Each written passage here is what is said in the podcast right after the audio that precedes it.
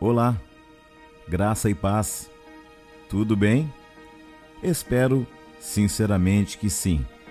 Caso contrário, que esta palavra fale ao seu coração. Todos os dias renascem com uma nova esperança. Eu acredito nas forças de um Deus que rege todo o universo.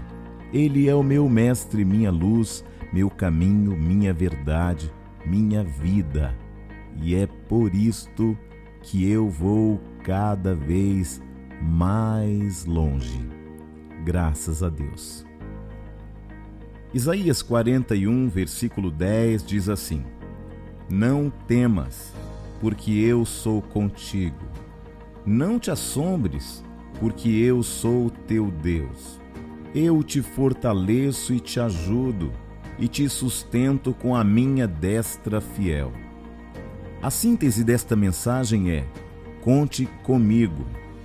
Quando alguém fala essa palavra, geralmente quer dizer: conte com aquilo que eu posso fazer. Deus, entretanto, vai muito além. Quando ouvimos Sua voz dizendo conte comigo, é sinal de que, além de Sua presença, podemos ainda contar com Seu poder, com Sua autoridade, com Sua grandeza e, acima de tudo, com o seu grande amor. Com base então nesse detalhe, vamos analisar os versículos que confirmam a maneira pela qual podemos contar com Deus. Não temas, diz o Senhor, porque eu sou contigo. O medo é um agente inibidor do potencial que trava as nossas atitudes. Quando Deus diz que está conosco, ele disponibiliza três aspectos da sua presença: proteção. Mil cairão ao teu lado, dez mil à tua direita, mas tu não serás atingido. Somente com teus olhos olharás e verás a recompensa dos ímpios. Salmo 91. Cuidado! Ainda que eu andasse pelo vale da sombra da morte, não temeria mal algum, porque tu estás comigo, tua vara e teu cajado me consolam. Salmo 23. Ele também nos dá subsídios doutrinários. A vara era o instrumento usado pelo pastor para defender e disciplinar as ovelhas. O cajado tem como objetivo trazer a ovelha para perto dele, além de dar a ela direção e retirá-lo de locais de difícil acesso. Deus também é provisionador, e o Senhor ia adiante deles durante o dia numa coluna de nuvem, para os guiar pelo caminho, durante a noite numa coluna de fogo para iluminá-los, para que caminhassem de dia e de noite.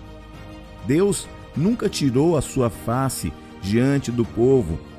A coluna de nuvem no dia e a coluna de fogo à noite sempre estiveram presentes. Não te desanimes, diz o Senhor, porque eu sou o teu Deus. O desânimo é a falta do agente ativador do ser, que é aquilo que gera coragem para que possamos continuar lutando. As causas do desânimo são sentimento de derrota, sentimento de frustrações, enfermidades, lutas e adversidades. Mas o que o Senhor diz ao desanimado? Conte comigo. Mas por quê? Porque eu vou renovar as suas forças e eu serei o teu socorro. Salmo 46. Tenho poder e autoridade e 100% de habilidade para usar este poder e esta autoridade para sustentar você. Minhas fortes mãos estenderam os céus e deram ordem a todo o exército. Sustentarei você com minha destra de justiça. Fora de mim não há outro Deus. Eu sou o Senhor e não há outro. Ainda antes que houvesse o dia, eu sou. E ninguém há que possa fazer escapar das minhas mãos. Operando eu, quem me impedirá? Isaías 43, verso 13.